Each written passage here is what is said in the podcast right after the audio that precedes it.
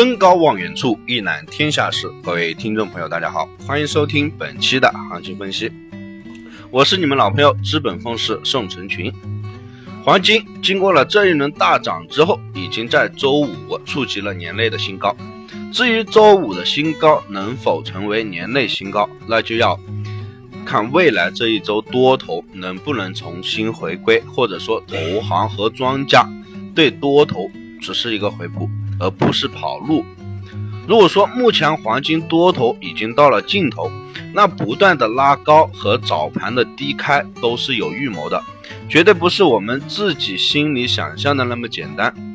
市场上面现在对多头确实想太过于强大了，而经过这一轮拉升，目前机构黄金多头的持仓量几乎和七月十日空头持仓数据有点相似。如果你不是一个短视的投资者，那可以打开数据中心去仔细查阅。当然，这个我们核心分析之所在不会随便对外界透露，尤其是 ETF 加减仓的等等数据跟踪。美指几乎接近了近三年的低点位置。如果说迈入慢慢熊市，还有点为时尚早的感觉。但是鉴于九月份提上议程的缩表计划和实施时间来看，短线有望提振美元。美元提振，那短线来说是对黄金、白银一种打压。按照正常的逻辑思维能力，全球都是货币紧缩，尤其是美国那推动黄金上涨的货币肯定是美指。美指流通性慢慢紧缩了，那黄金相对应肯定价格会慢慢的走弱下跌。周末朝鲜并没有进行武器试验，市场避险情绪有所缓解，黄金在经历早盘跳空低开之前一直处于小幅震荡。黄金基本维持一千三百三十五到一千三百三十七小区域的一个震荡，这种行情实在是无法操作。不过黄金这种表现极为弱势，通常在下跌的行情过程中，如果黄金不能有效的上涨，就会出现市场常说的一种形态：盘久必跌。当然，为了稳健，我们还是别去追空操作。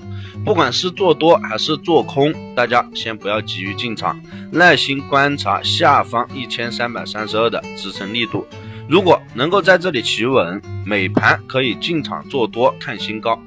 如果有效跌破一千三百三十二一线，不排除将继续深度回踩。现在主力我们还是先看一千三百四十一线。当前形态没有改变，不做过多的一个分析，等美盘。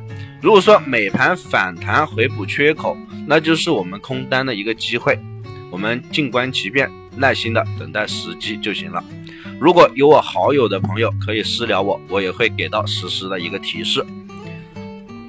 原油方面，原油今天在小幅冲高后回落，小周期走势。没有转强迹象，同时还没有消息刺激出现，目前只能视作回落过程中的反弹。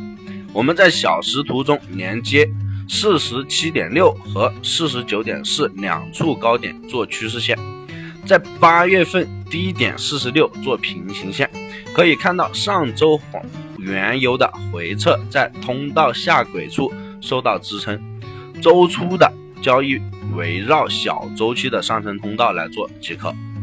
如果原油继续走弱，可以在有效跌破上升通道和四十七点三水平支撑后回踩跟进。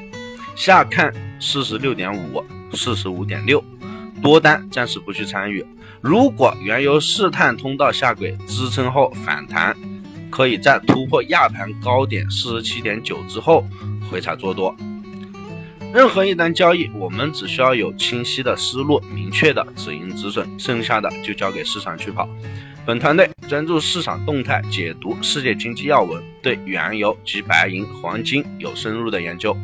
我会尽我所能，以我多年的研究经验，带领大家走在市场的前端，给到大家帮助。以上就是本期的全部内容，感谢大家收听，希望大家点击订阅，持续关注本人，后期会有惊喜发出。关于更多的价值资讯，大家可以关注微信公众号“资本奉师”，或者添加微信大写的 JL 四个八四，那里会有更详细的行情分析、解套策略、名师的实时指导，给到你更多的帮助。我们明天再见。